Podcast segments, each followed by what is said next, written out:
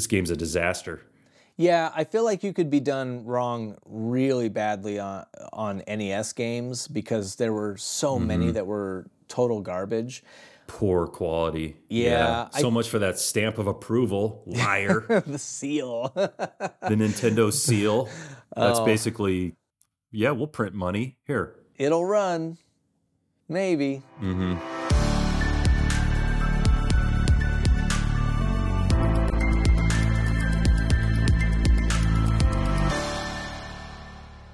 Welcome back to another episode of Starfield with Normal People. Hey everyone, my name's Duane, and I'm here with my friend Michael. Michael, what is happening, buddy? Oh, uh, just another another beautiful day. I just thought a nice way to spend that beautiful day is walking through a garden. Ooh, In fact, a rooftop garden. really? More specifically, the small rooftop garden on top of the lodge in Sky in Starfield. See, I almost said Skyrim. That's funny.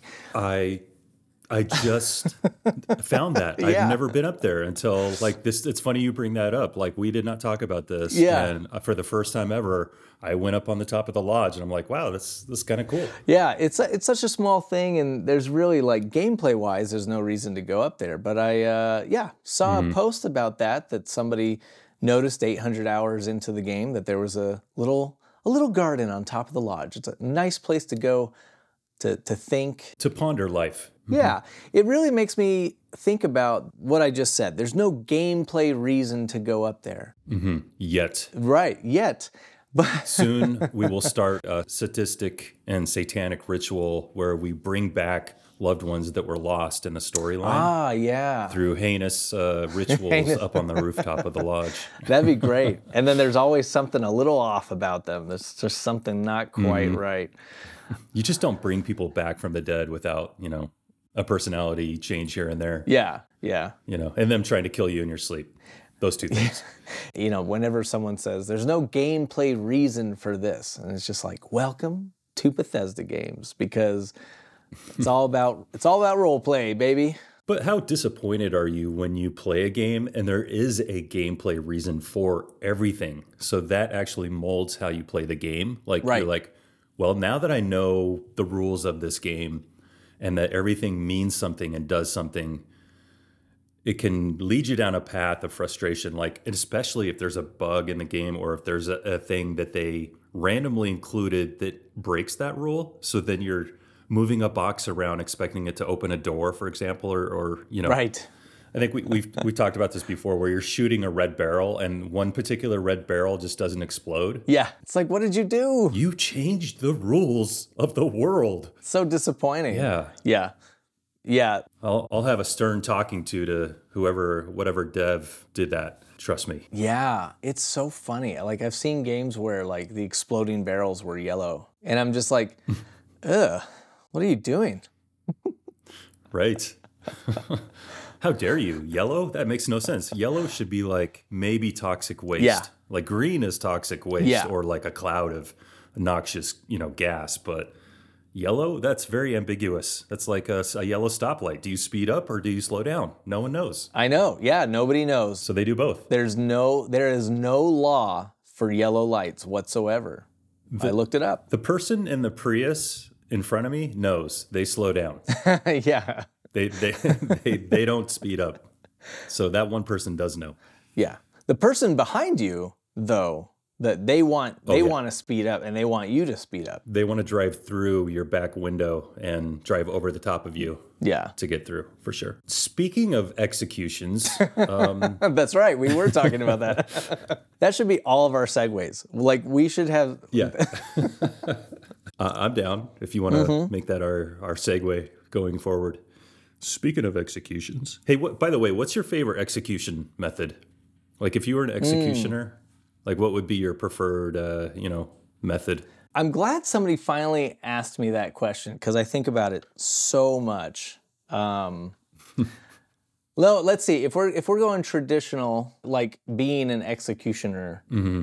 I mean, the the giant axe with a really, really I know immediately what you're talking about. yeah, the classic beheading, Mm-hmm. but not with a sword. That that just a long handle with a really wide axe blade. Very medieval. Yeah, from a physics standpoint, it makes total sense because you have a long axe or a long lever. Yeah. And so you get a lot of momentum. So you'll get a nice, clean beheading. Yep. Even if your blade is fairly blunt, just the sheer angular momentum of the blade coming down Yeah. will lop off uh, pretty much anyone's head. I think that'll do it. Yeah. Yeah. We think a lot about these kind of things. Does that mean we're. Are we are we psychopaths?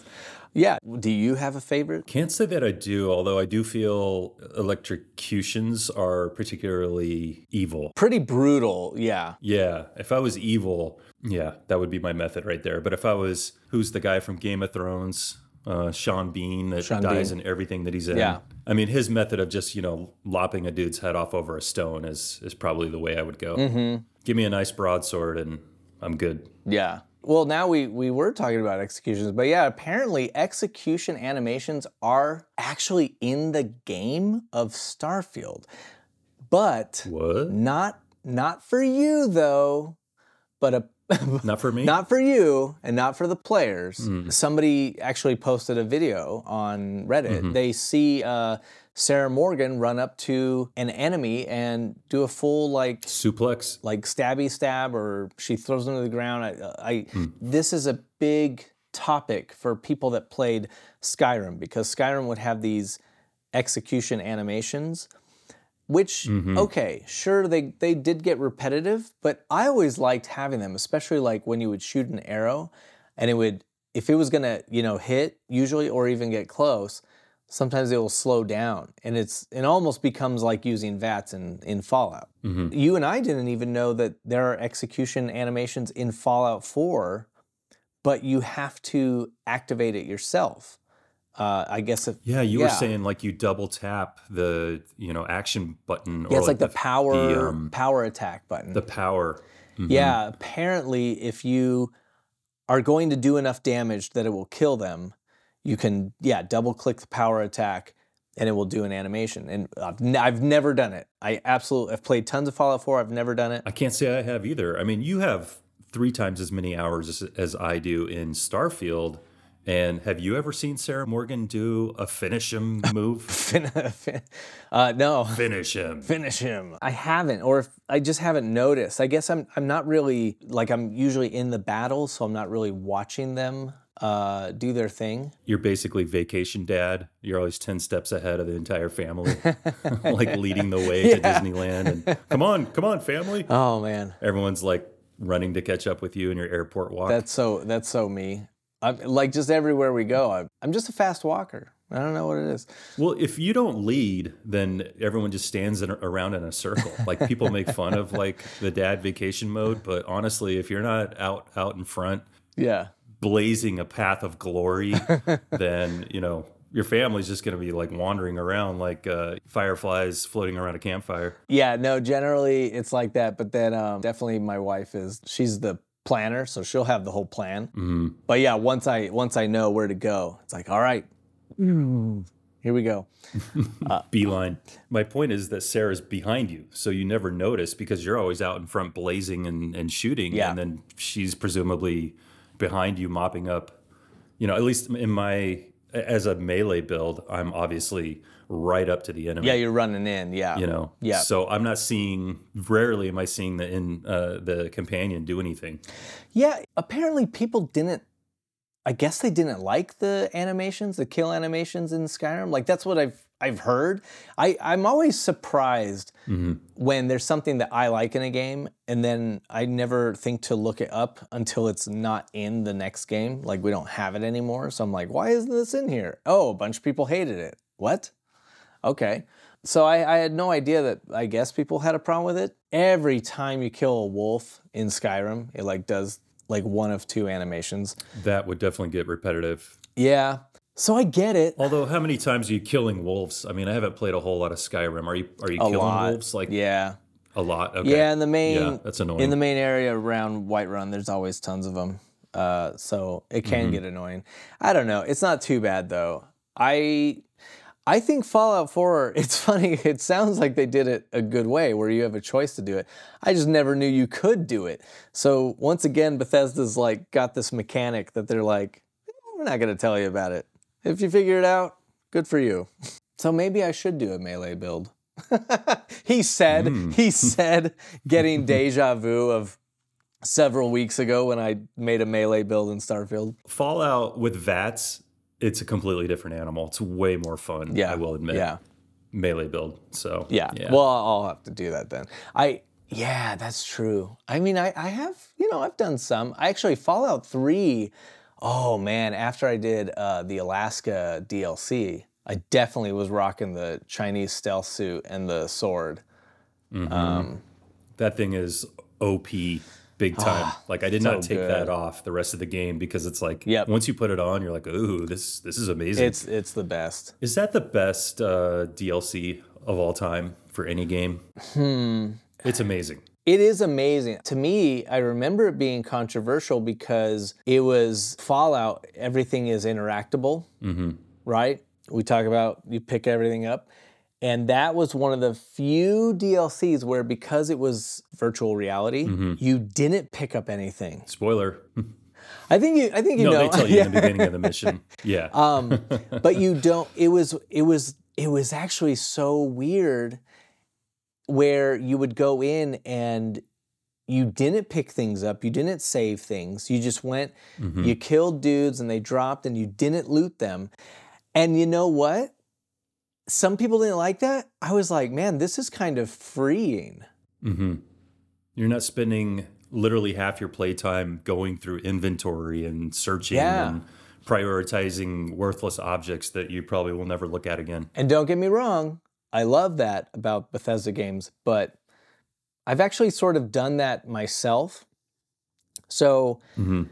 as you know, often when we put out this podcast on on YouTube, if I've got if I've got time, I will go and I'll play the game just to get gameplay clips. And what's funny is I will actually force myself to to in order to get really cool clips, I'll run around and kill enemies and I don't loot them. Like I'm just trying to keep the action going. Oh, okay. Yeah, and it's kind of it's kind of fun. Like once you're far enough in the game where you don't need to loot people constantly for bullets and money, like Mm-hmm. uh, it's it's nice to kind of just stop doing that um, a little bit. Yeah.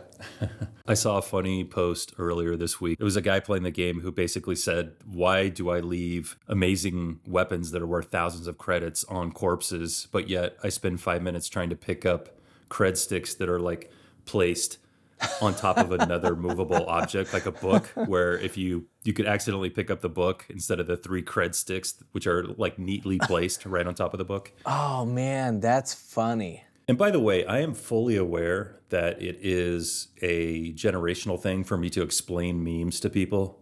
I know that's that's cringe. No, I, I I mean, it's a podcast, so you have to no, explain. you have to because it's a vi- memes are Yeah. a visual medium. Thank you. Yeah, no, you're good. Oh, I got some memes to explain to you later, Michael. Yeah, I'll get you one on one, and I'll start showing you my phone. First off, I'm gonna scroll pictures on my phone. yeah. No, don't even show me. Explain a bunch of no, memes to you. don't show me. Yeah. Just, just next time you see a good meme, call me. Just call me up and tell Yeah, me Yeah, I'll it. call you. That's so funny because I'm, I'm always trying to streamline my game. And, but yeah, man, I see those cred sticks. Oh boy, I got to pick them up. Again, you gotta you gotta move the decimal. If it's 136, it's really like 13. And the the great equalizer is walk up to any any vending machine in the game. It's like 76 credits Yeah. for a drink. Yeah. That tells you right there what a hundred and you know or 200 cred cred stick is really worth your time. It's not really worth your time. I still pick them up though. I, okay, now that we're talking about this, I have a gripe about cred sticks that I always think about when I'm playing the game. And then I'm like, I got to talk about this on the podcast. Mm-hmm. And then we get together and we forget. I forget. Here we go. Why is it that every other object that I can pick up, have you noticed that Starfield does this thing where your reticule does not have to be exactly on an object. If it's nearby, it will like highlight, hmm. it'll have that little, the call out line or whatever. Right. And you can mm-hmm. pick up anything that is near your reticule except cred sticks. Your reticule has to be exactly on it. Mm-hmm. And that is not how other objects are. What are they doing? Why are they driving me crazy like this? I I need I need that to be changed. yeah, they're usually in lockers and there's usually a bunch of crap around it that you have to carefully line up the, the reticule to be able to pick it up. Again, it is not worth that 0.5 seconds it takes to line up the circle It's ex- it because you should just pick up the weapon off the guy you just killed if, if you have enough. I mean, the nice thing about creds are they don't weigh anything, but still. I mean, what, what do you sell a, a, uh, a rare weapon for? A thousand rare credits? weapon. I don't even know. I, I'm around six hundred. If it's like Is it only 600? Yeah, I mean it depend. It, it depends because actually the rarity only affects the price a bit. It's really like how many mods it hmm. has on it that that drives the cost up. Because I actually, Really? yeah, I'll, I'll do this thing. Did not know that. Y- Yeah, if I if I don't want to think too hard about my gameplay, a lot of the mm-hmm. times, like what I've been doing with my latest character, is I will go through and clean out my inventory by uh, I'll, I'll sort my weapons by ammo type, Okay. and then for each for each ammo type, I will keep one weapon for every ammo type. I can Yes. I can carry a lot of stuff. Yeah. I will actually just keep whatever the most expensive gun is because the cost of the gun will take into account, you know, the traits it has, the mods and the the rarity. It takes all that into account and I I find that a lot of times my legendary guns get sold. Most people are not playing that way because you might have a gun that you really like for certain things. This is just when I don't even want to think about stuff. I'm just like, eh, whatever. I'll just keep the most expensive gun. It, it's it's like what we talked about last time about letting go, right? I already know I'm not settling down yet. I know I'm going to be going through the Unity again, again soon, so I'm just not really caring, uh, you know, to really make sure I have the right gun. It's like wearing green shoulder pads on your warlock character in World of Warcraft I need explanation. and worrying about trying to get epic gear when you're level 25 Right. and the end game is at 60 or it's at 70 or it's at 80. Yep. You should not give a flying F about any gear unless there's all sorts of players. There's raiding players or raid parties that raid at low level and they want epic gear. I understand that. Yeah, yeah. But yeah. for the general player, it's like don't even sweat it. Just get by with what you got until you're kind of in the end game. Yeah. That's one philosophy, at least. Speaking of legendary gear, this is uh, this is your weekly shout out for the Discord. If you haven't joined, click on the link. If you're listening to this, just look at the show notes. Click on the link because it's full of amazing, awesome people that are playing Starfield and talking about it. And we got an amazing tip from DJ Seaway. Mm-hmm. They were talking about loot and legendary items, and there is a guaranteed way of obtaining legendary weapons. So you go to a vendor. Oh, I did see this. Yes. Yeah. You go to a vendor like Trade Authority or whatever. Sometimes provisioners on Planet Outposts will have this. Basically, you just go to, to buy stuff and go to notes, the notes category. I never check this because I'm like, what do they, what do they have? Like, Who cares usually? Yeah. yeah.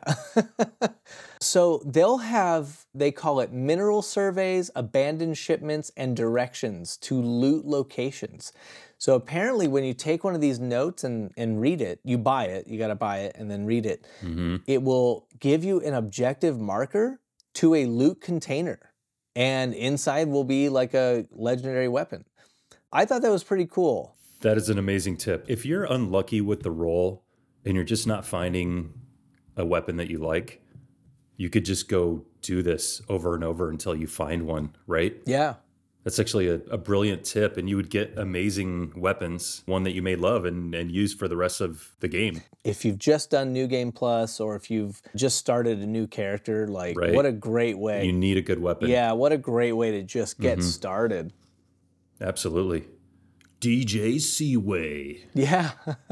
I don't know. There's there's a lot going on in that name, so hopefully I said it correctly. Michael, you know what I could use in my life? What could you use in your life? Way more screens. Oh, I yeah. love me some screens. As a matter of fact, do you like screens? Because if you do, yeah, I love screens. Anytime I read a, some scientific study about how we should have less screens, I say I say nay to that. Exactly. I say more. So if you want more screens in your life, you can get the computer hab for your ship, and you know, I mean, it's just pretty stuff to look at. They don't really do anything. Yep.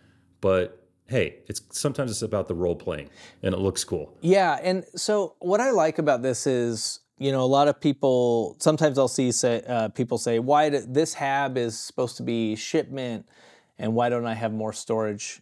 Uh, you know, there are ways to put more storage on your ship. The habs are all about the look of your ship, right? Mm-hmm. And it's all about like again, bam, role play. That's what we're talking about. It's all about role play. Tars Endurance on the No Sodium Starfield subreddit. They pointed this out and they took a picture, and I love it. You know what it reminds me of? It reminds me of the Alien films. It does. It reminds me of like Star Wars and Aliens, and it's it's just that very like a bunch of screens with data and on it, and and uh, I really like it. It looks like this would be real computer equipment on the International Space Station. Yeah. All the readings. Maybe a little bit more advanced. Yeah. It's modular, so it looks like it would stack into racks. It's just very well designed. Yeah, it's it's a cool look. Definitely check it out. I will actually put a link to this in our show notes as well, so check that out. Uh, it's just a cool, mm-hmm. yeah, it's a cool look if you want that for your ship. Yeah.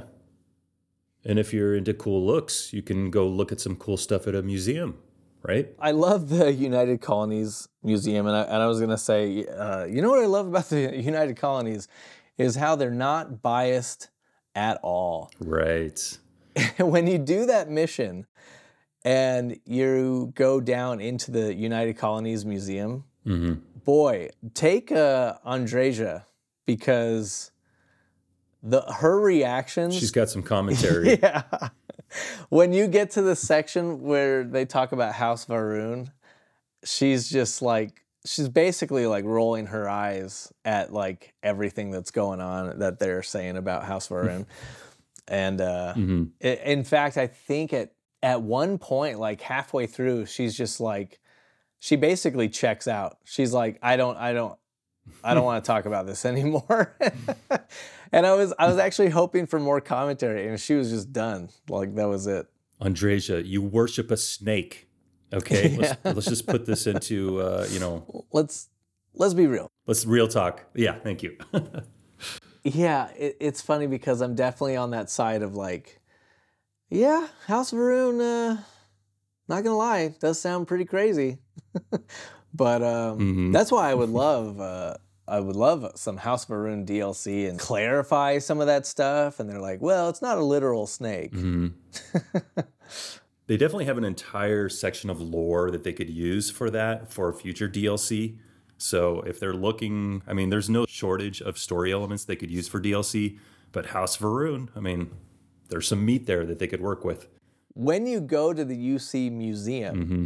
it it shows like the section of the Freestar Collective, and it has the the different armors. So they have like the armor of just you know the Freestar Collective, uh, you know like the deputies and whatnot. They have the first outfit as well, and then they have like the hoodie look from the the disciples, and this is definitely one of those things I wouldn't have noticed the first time playing, but now, mm-hmm. yeah, they're pointing out why why is this here? It's not a military uniform; it's just a gang it's kind of their little backhanded compliment towards the Freestar Collective, basically associating them with right. a gang.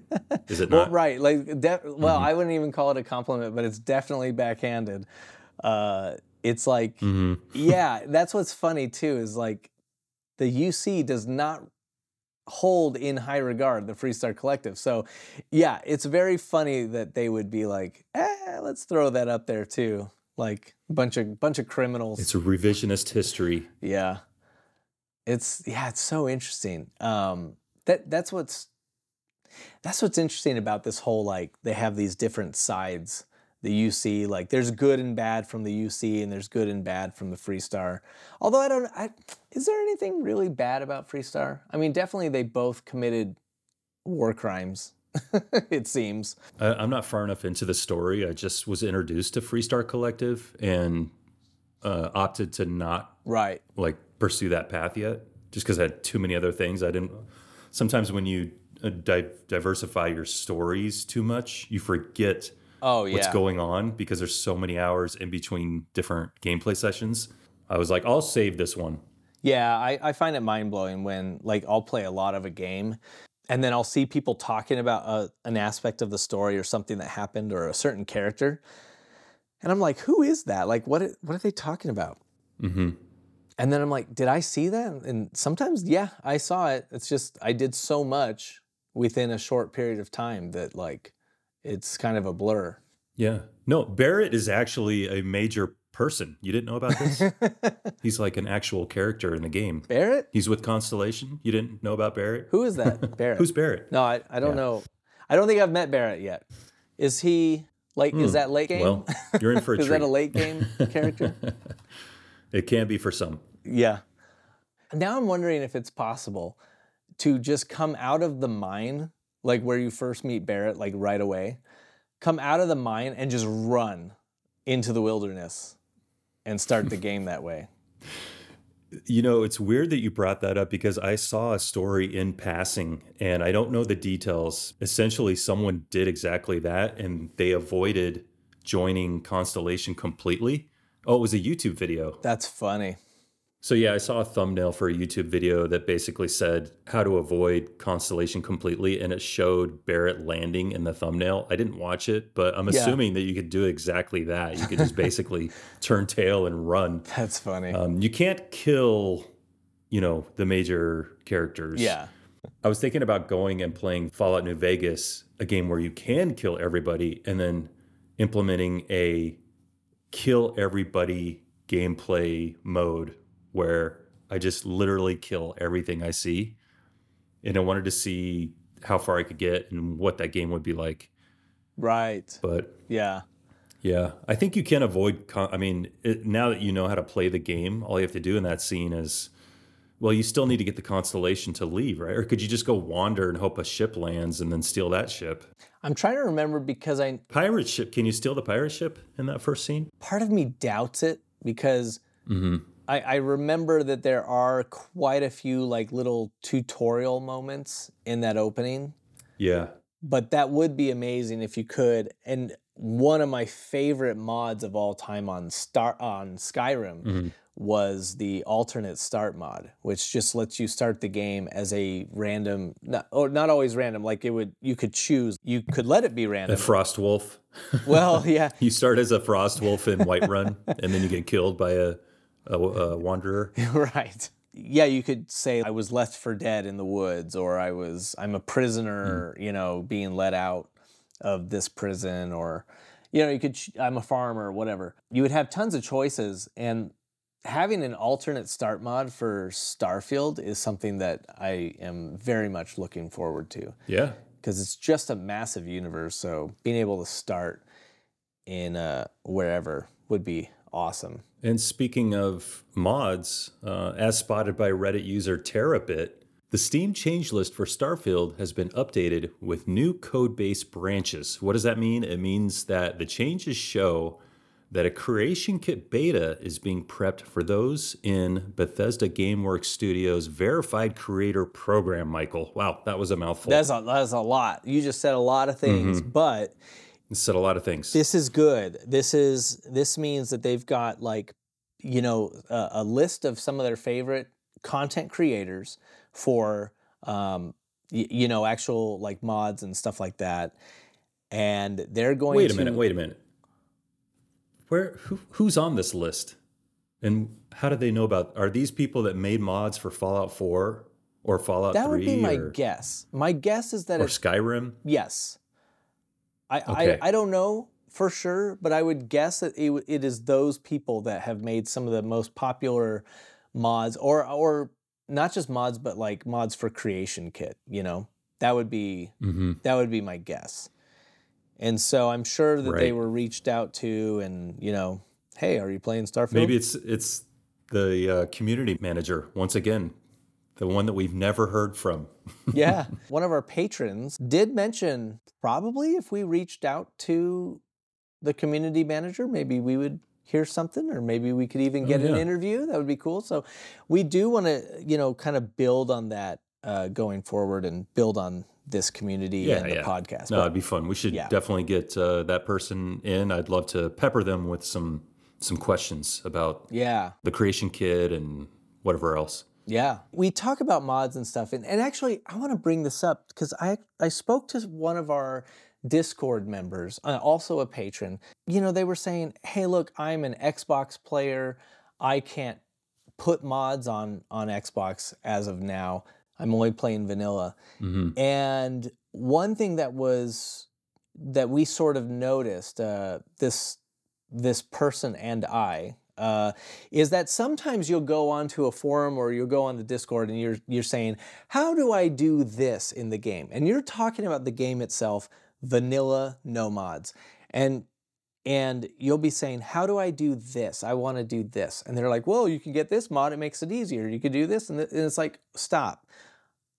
I'm not on PC, and even if you are on PC, some PC players don't want mods. They don't want to like Mhm. break their game every time it it you know gets updated. Right. For that person, after talking about it, we were like, okay, we need a section in our Discord for mods, and that way, like, it's kind of a nice spot. If you're looking for mods, there's the place to talk about it. Here's my Yeah. here's my point: is that the creation kit going into beta soon is so great for people that are on console hmm because we don't have mods. This will be the the start of being able to add little things into Starfield piece by piece. Right. And and generally these are things like you know we talk about mods can break your game sometimes. hmm Generally if it's in the creation club it's been vetted and tested and Right. and it's generally safe.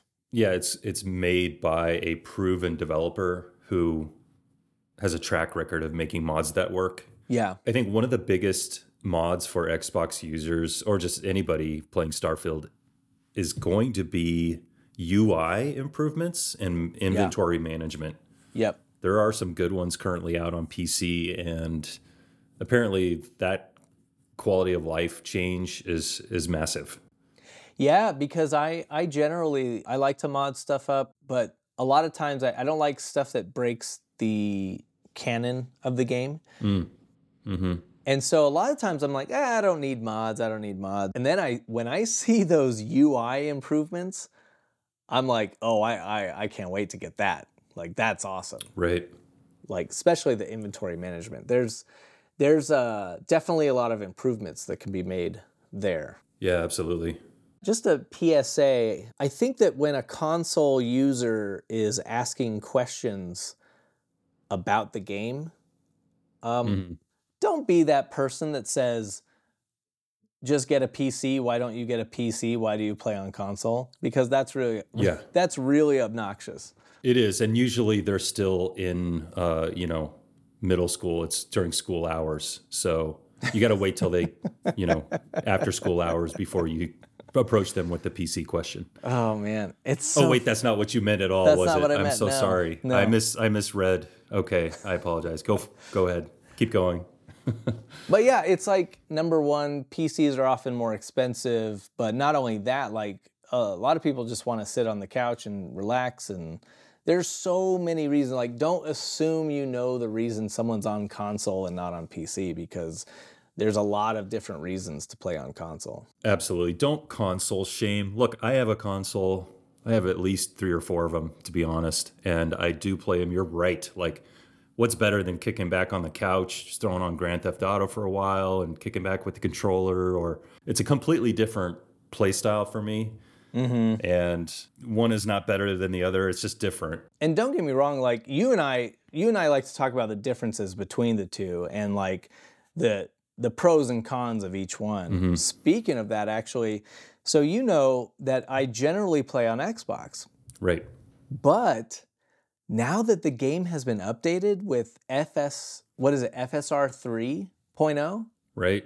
for PC, not not on console. So the console does not get this, and we're, who knows if it ever will, because I don't know if FSR 3 has been, you know, enabled for Xbox or whatever. Yeah. Doesn't the Xbox use the AMD chipset for the graphics processor? it Use the does. Radeon. Yeah. So the FSR, you know, to put it into layman's terms, is like the, uh, what was it again? It's where they So so they will improve the resolution. Yeah, that it? it? basically improves the frame rate by faking the resolution. So basically, instead of like uh, natively 4K, Mm-hmm. it will sort of like output the game at like 1440 or or 10, maybe even 1080, uh, and then it will upscale it to 4K. So it ends up looking Right. It's and it's way more complicated than what I just described. But what it means Mm-hmm. is that it makes it look like a higher resolution than it is but while running the game, like making it easier for your computer to run the game. Xbox, I believe, is up to FSR 2.0. Yeah. I don't know if they're going to get 3.0 uh, or when it will happen or whatever, but my point is you know I'm a console player, Mm-hmm. and hearing about FSR 3 has actually got me wanting to break out my little gaming laptop that I've got. Right. Yeah, you should try it just to see the difference. Yeah. I think it'd be fun. I mean, and likewise, I should boot up my 360 and see if I can get Starfield to, to run on that. just kidding. I don't have a Series S or a Series X. I do want one though. You're gonna need FSR 7.0 for which does not exist. To upscale from potato resolution. It's gonna it'll upscale from 360p. That's that's why it would that's why it's called the Xbox 360 because it it'll render at 360p. No, it's called the 360 because you turn all the way around when. What was it? What was that meme? Yeah, that's the 2010. yeah, it's like the green text from from 4chan. It was like uh, the, you know why they call it the the Xbox 360 because when you see it, you turn 360 degrees and walk away. And then every yeah, everyone's like 360 degrees means you would turn around all the way. That's facing the same direction. Yeah. That's why it's funny. It's doubly funny. I saw someone took that meme. They had a little animated Michael Jackson where he does his little spin and then he moonwalks away. So he is facing it, Ah, and then he still walks away. So it, yeah, it works. that's great. Remember the the uh, was it Sega had that Michael Jackson thriller game? Was it Thriller or what was it called? Oh my God, was it? Well, I remember they had a dan- Space Channel 5 dancing game, but I don't know if Michael Jackson was. No. There's there's a 2D side-scrolling Michael Jackson game where you're like moonwalking and uh, doing dance moves to Oh. like take out bad guys. It was called Moonwalker, Michael Jackson's Moonwalker. Yeah, yeah, yeah. Yeah, I remember that. Oh, so we need a 3D version of that. Okay, okay. I looked Your up. attack is a moonwalk and like a I'm doing the hee hee thing where I'm grabbing, you know, I, my belt area You know what's funny is and pointing. you brought that up, and I, I looked up a screenshot of Michael Jackson's Moonwalker, and I'm pretty sure that's where like the meme animation I was just talking about. I'm pretty sure it came from this game. Yeah, that's why I brought it up. Okay, okay, okay. Yeah, yeah. Yeah, yeah. Oh man, that's funny. Mm-hmm. Where's our remake of Michael Jackson's Moonwalker?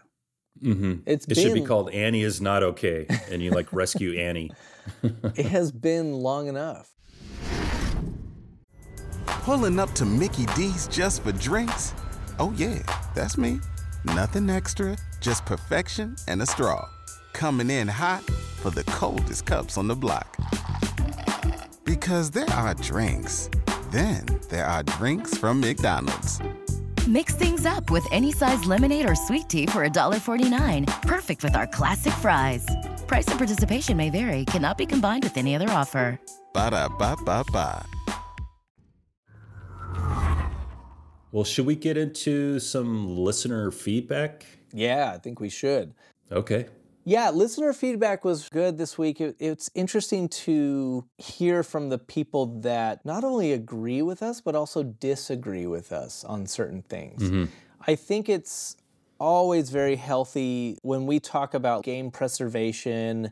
And, you know, last week I talked about just, you know, letting go, letting go of like games that get delisted and, and that are unavailable mm-hmm. whenever we come at a subject like that, obviously I'm only going to be thinking about a few different aspects. Somebody had mentioned, okay, let me see if it's here. I expect exhaustive research and cited works, Michael, whenever you bring up a subject, okay? That So, let me from- tell you, that's just not going to happen. We got a comment from Team November where they said, "Has the conversation on game preservation finally led us to play the nihilism card as a last resort?" Mm.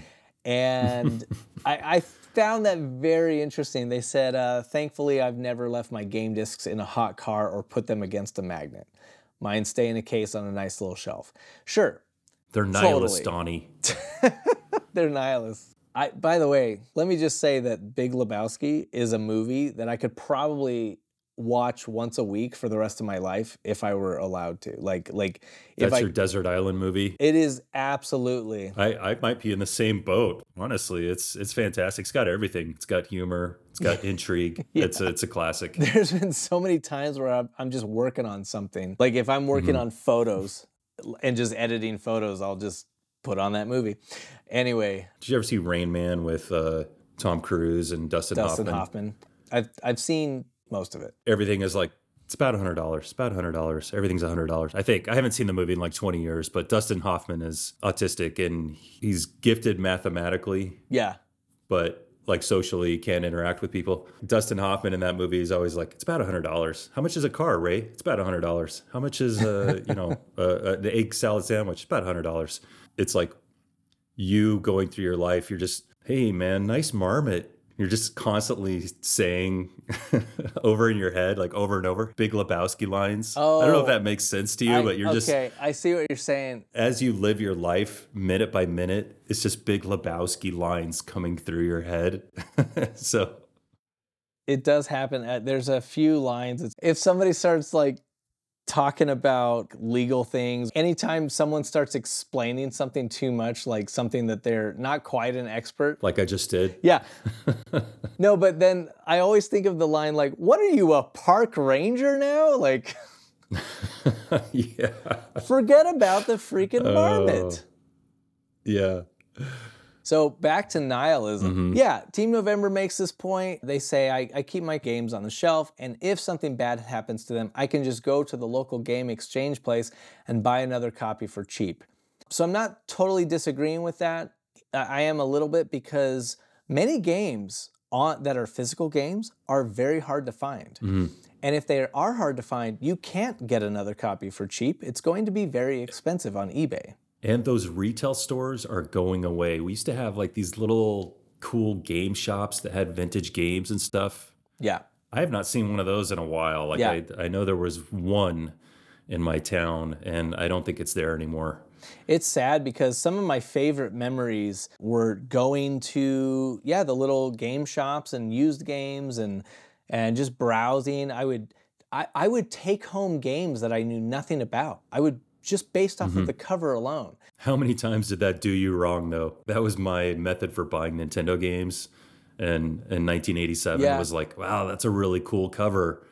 30 minutes later, after I biked home from a 12 mile ride from the mall, and I finally get it in my Nintendo, and I'm like, this is the worst game ever. 3D World Runner? Oh man. Okay, look up 3D World Runner. That was such a buzzkill. And there was a Broderbund game that I got.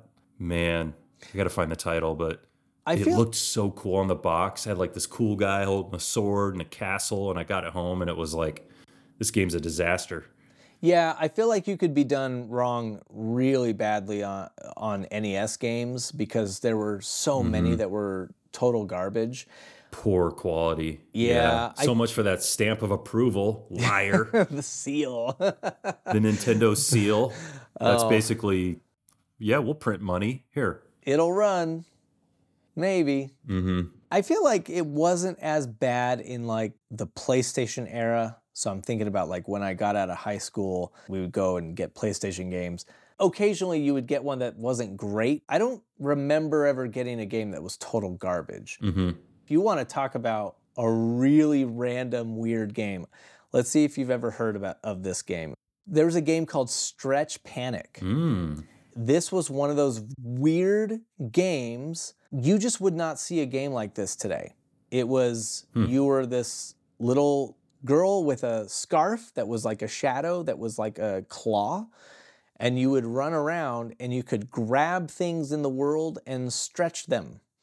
Like that was hmm. that was the game. And it was just very bizarre and and you don't see experimental games like that much. It's like a bionic commando clone, but more stylistic. Yeah. Because you had this peripheral device to interact with the world with, and you could help solve puzzles basically to improve your progression, right? Yeah, it was it was like that, and this was when PlayStation was the first console I think to have the the sticks, the analog sticks, and it was such a big deal because it was like, oh, you have such perfect control over movement. Mm-hmm. It's no longer just on and off. You now have Yeah, a full graph of movement. it's yeah, it's like not up, down, left, right. But anyway, mm-hmm. ABBA. this is what we were saying. Even if you leave your game on a shelf, things are deteriorating over time. That's not even the point in my mind. The point is get over it. Like yeah, yeah. even if you have it on your shelf, look, listen, I collected Intellivision games. It got to a point where I was never going to take them off the shelf, take the cartridge out and insert it into the console and play Snafu or whatever game it was, right? Yeah. Because I, like we said before, I had moved on mentally from 8 bit graphics or, you know, Atari style graphics. I moved on from 16 bit. I, I moved on from Doom and Unreal and, you know, all these different games. The Dark Knight uh, or Dark Forces, Jedi Knight 2, Yeah. um, all these games that were instrumental in forming who I am as a gamer. That's all water under the bridge. Yeah. Yeah, I mean, there's there's a space. Look, right behind me as as I'm speaking, I have Mortal Kombat in arcade form. I do like to go back and revisit specific games. Right. It's not nihilism. It's just moving forward Yeah. Instead of sitting in the same spotlight. So I, I do want to also say by contrast, because with this comment, I'm sort of just reinforcing my original statements. But I also want to point out that Dayhiker42 in our Discord kind of showed me, uh, you know, a different perspective in that there are certain games, and I think this fits perfectly with what you just said about having Mortal Kombat, you know, on the arcade behind you. Dayhiker42 talked about the game Mech Warrior and how Mech Warrior 2 in 1995 that there just isn't any more games like it. Mm-hmm. I think it's easy to move on when you have other games that are similar to games in the past. In this regard, I agree with Day Hiker 42. It's like sometimes you just keep going back to an old game. I, I know that like I've got games on my iPhone. Instead of getting a new game, I would rather play this game from 10 years ago again. hmm You know, there's certain games that are just so much fun. Flappy Bird. Yeah, Flappy Bird. For me lately, it's it's been XCOM again. So like XCOM is a great game that you can play just about anywhere. Yeah, I didn't even know that was on mobile. Yeah, it and you know what? It's a little clunky to use, but it's like the perfect game for like when I have just a little bit of free time in between stuff. We had a comment from Willia451 on our YouTube channel. Says, not worried about losing the stuff if I NG plus. Your level, skills, and research that follows you are more important anyways. But I do worry about losing Andreja when I leap into a new universe. What if she's not there or radically different? She's the reason I play Starfield. The one time I've NG plus, the first thing I did was take the shortest path available to get back to her. And thankfully, Yeah. she was there and the same person as before. Otherwise, I wouldn't have most likely just uninstalled and stopped. Wow. Wow. Yeah. That's an interesting statement, though, because in Baldur's Gate 3, for example, the animations and story make you feel more attached to the characters.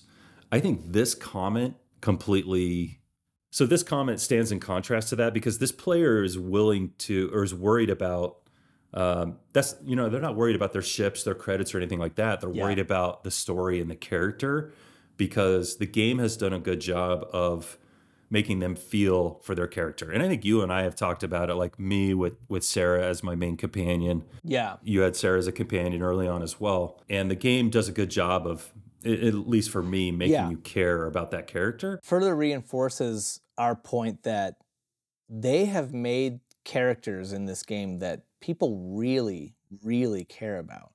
Um, it's it's actually really fascinating, and it's one of those things where, my, God, if we were ever able to get these voice actors, any one of them, uh, onto our podcast to interview them, I would absolutely like. I would have to be like, okay, I don't want to make this weird or awkward, but I do want to ask, like, how do you feel about the fact that you play a character that, like, some players are falling in love with that character? Like, we are connecting with video game Mhm. characters now, like, more than ever.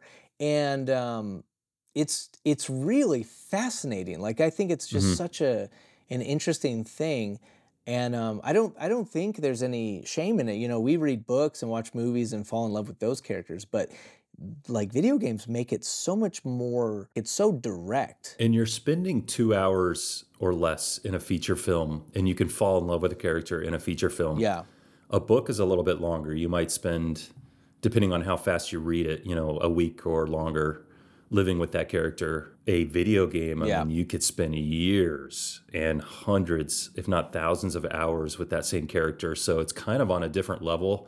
And this this is beginning to sound very stalker-ish. The reality is with that much time invested in a character, it's inevitable that you're gonna have feelings for yeah, in a, in a weird way. in a weird way. Yeah. In my experience, there's like a graph. It starts to go. This up. is a photograph.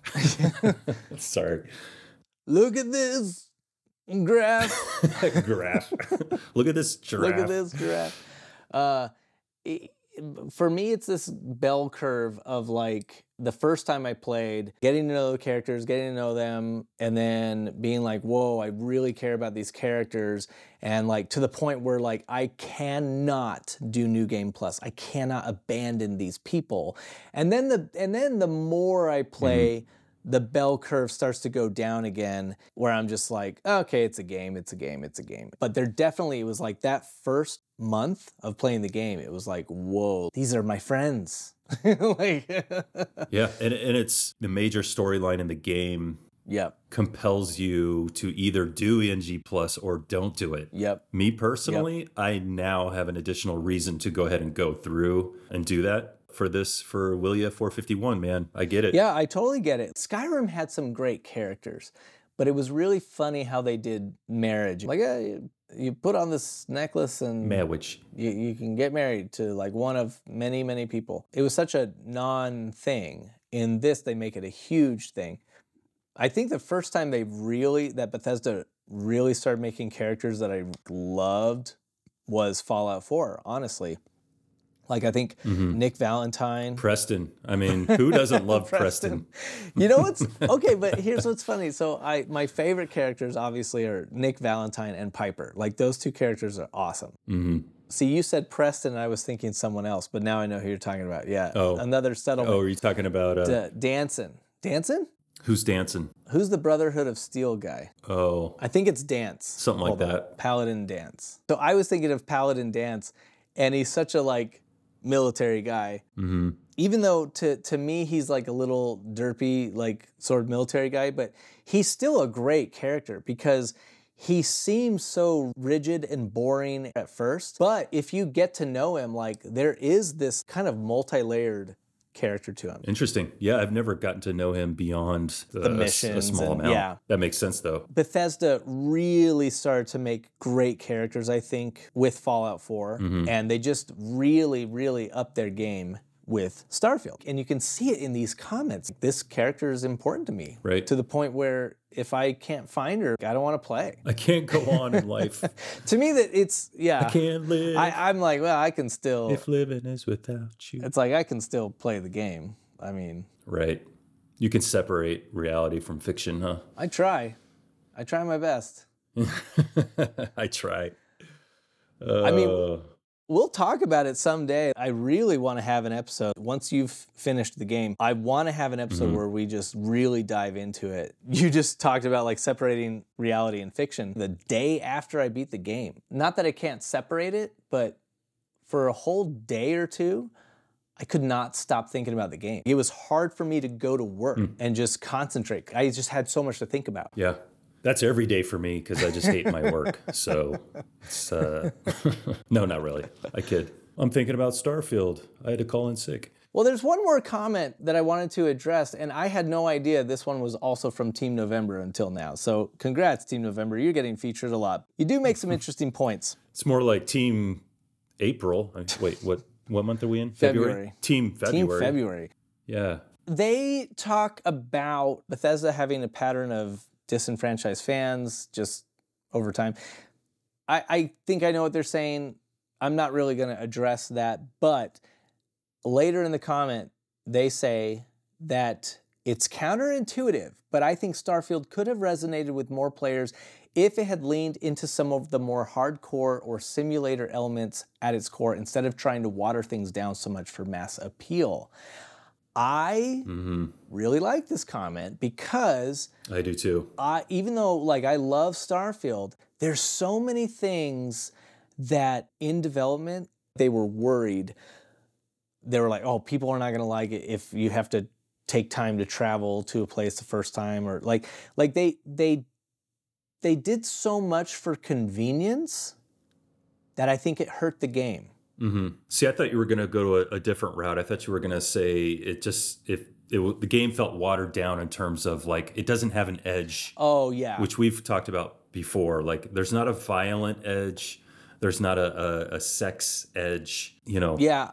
there's not really a sharp edge to the game in terms of it's a mature game, but it's not like the stuff you can do in Grand Theft Auto or some of these other M titles.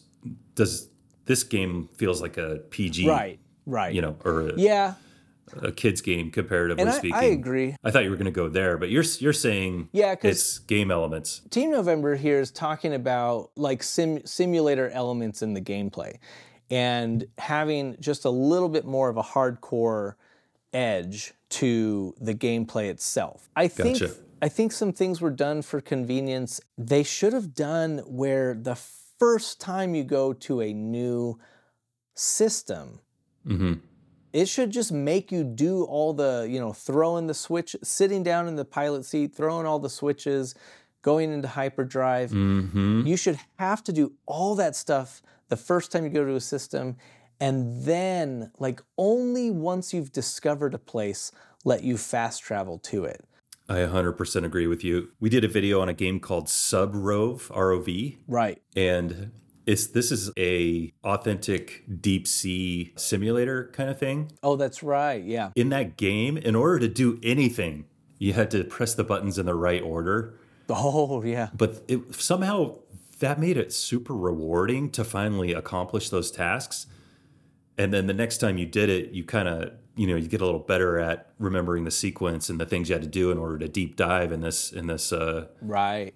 ROV or whatever it was. So I, I think you're right. I think if they did that in Starfield, take the time in the first five hours of the game to make you go step by step and then give you that option moving forward to always do it or to never do it again if you hate it.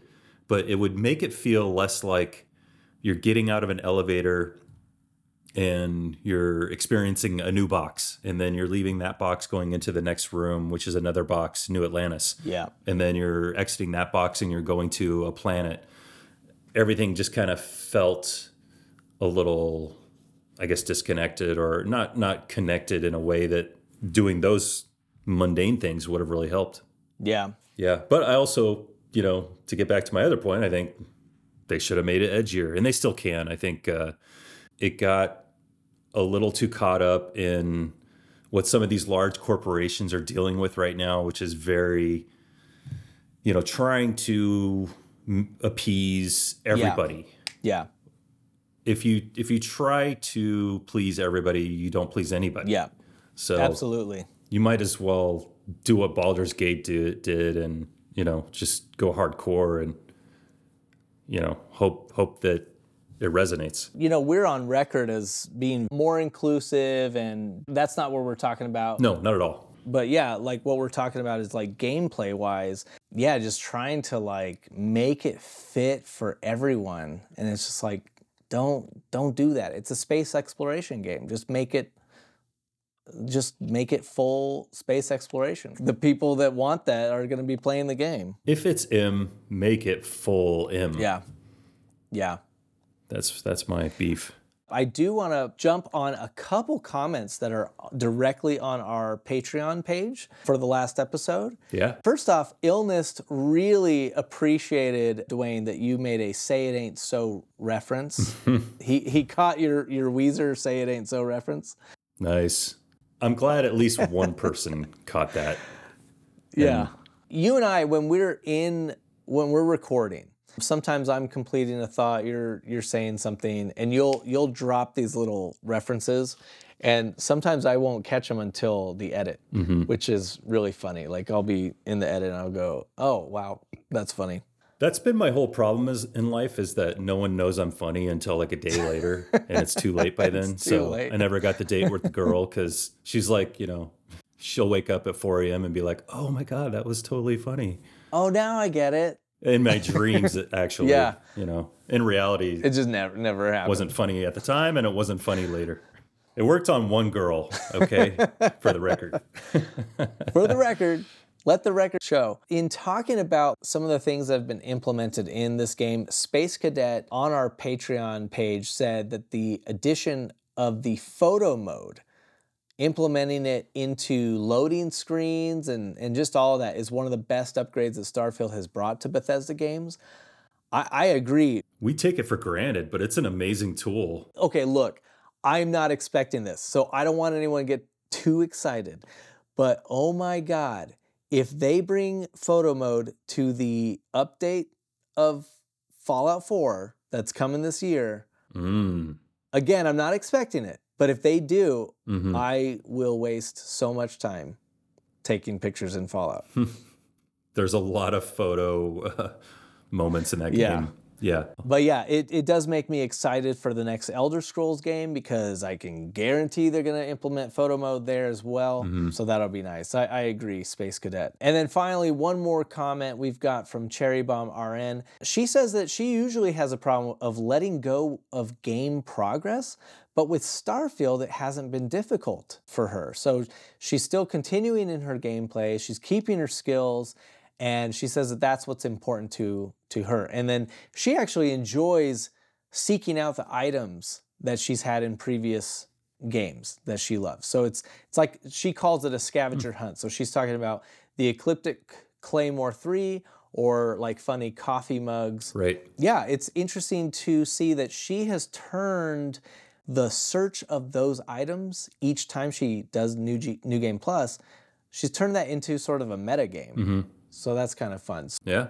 I could see that. Really appreciate those comments from the from the patrons. Keep them coming.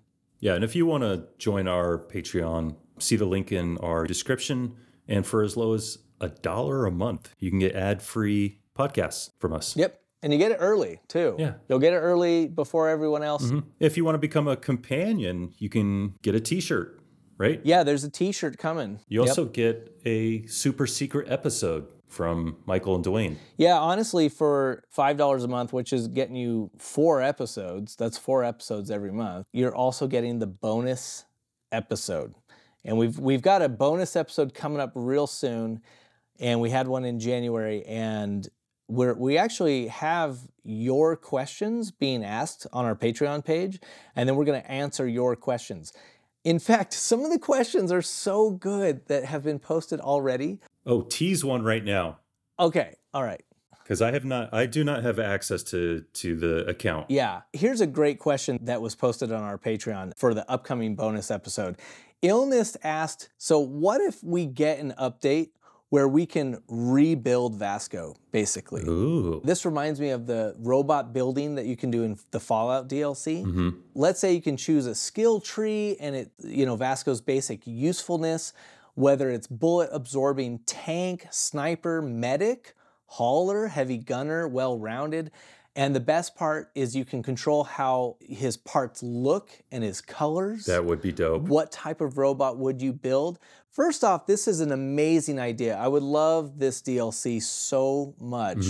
But yeah, we can't we can't talk about it Nope. because this is for the bonus episode. Got to just tease it out. Yep. Oh, I got a lot to say about this. hmm Yes, I do too, and and we are going to be covering this very soon uh, before the end of the month. Yeah, for five dollars a month, you can be a booster on our Patreon and get access to this upcoming episode and the uh, every single bonus episode that we've done so far and that we're going to do. True. True. But hey, if you want to be really cool, then you can be a companion, Yeah, such as uh, Space Cadet, Rampage American X, Cherry Bomb, Griffin, Ben Price, and Zigrarox. They're the they're the companions. So they are amazing. hmm I also want to give a big shout out to one of our brand new members of the Patreon, Lycos. So, Lycos, thank you so much for joining. Welcome. yeah. Hey, it wasn't there a uh, a search engine called Lycos? That's Wait taking me minute. back. That's kind of scratching a little brain yeah. uh, thing in my head. Yep, nope, you got it. look. Yep, I looked it up. Lycos is a web search engine established in 1994. I knew it. yeah, that was back in the Netscape days, baby. Oh, I remember this. Oh, here's here's a throwback. GeoCities. Oh, I remember GeoCities. Oh, you do? Did you have a GeoCities? Uh, oh, we got to bring back GeoCities. I, I wasn't old enough to have my own GeoCities page, but I sure remember that. Nice. Thanks to everyone that listens on Spotify, Apple, and thank you to those watching on YouTube. All links are provided in the show notes below. And an extra special thanks for all the comments and feedback. If you've got a comment, suggestion, or an in game story to share, you can leave a comment on our YouTube page, you can go to our Discord, wherever you can find us. If you like the show and if you like the Lycos search engine, consider dropping a five star review on your favorite podcast app. That would really help us out. Also, you know, you can feature us on your GeoCities page. Will you be my neighbor in GeoCities? Oh, okay. See, I don't even. Can you be neighbors? That's wow. That's amazing.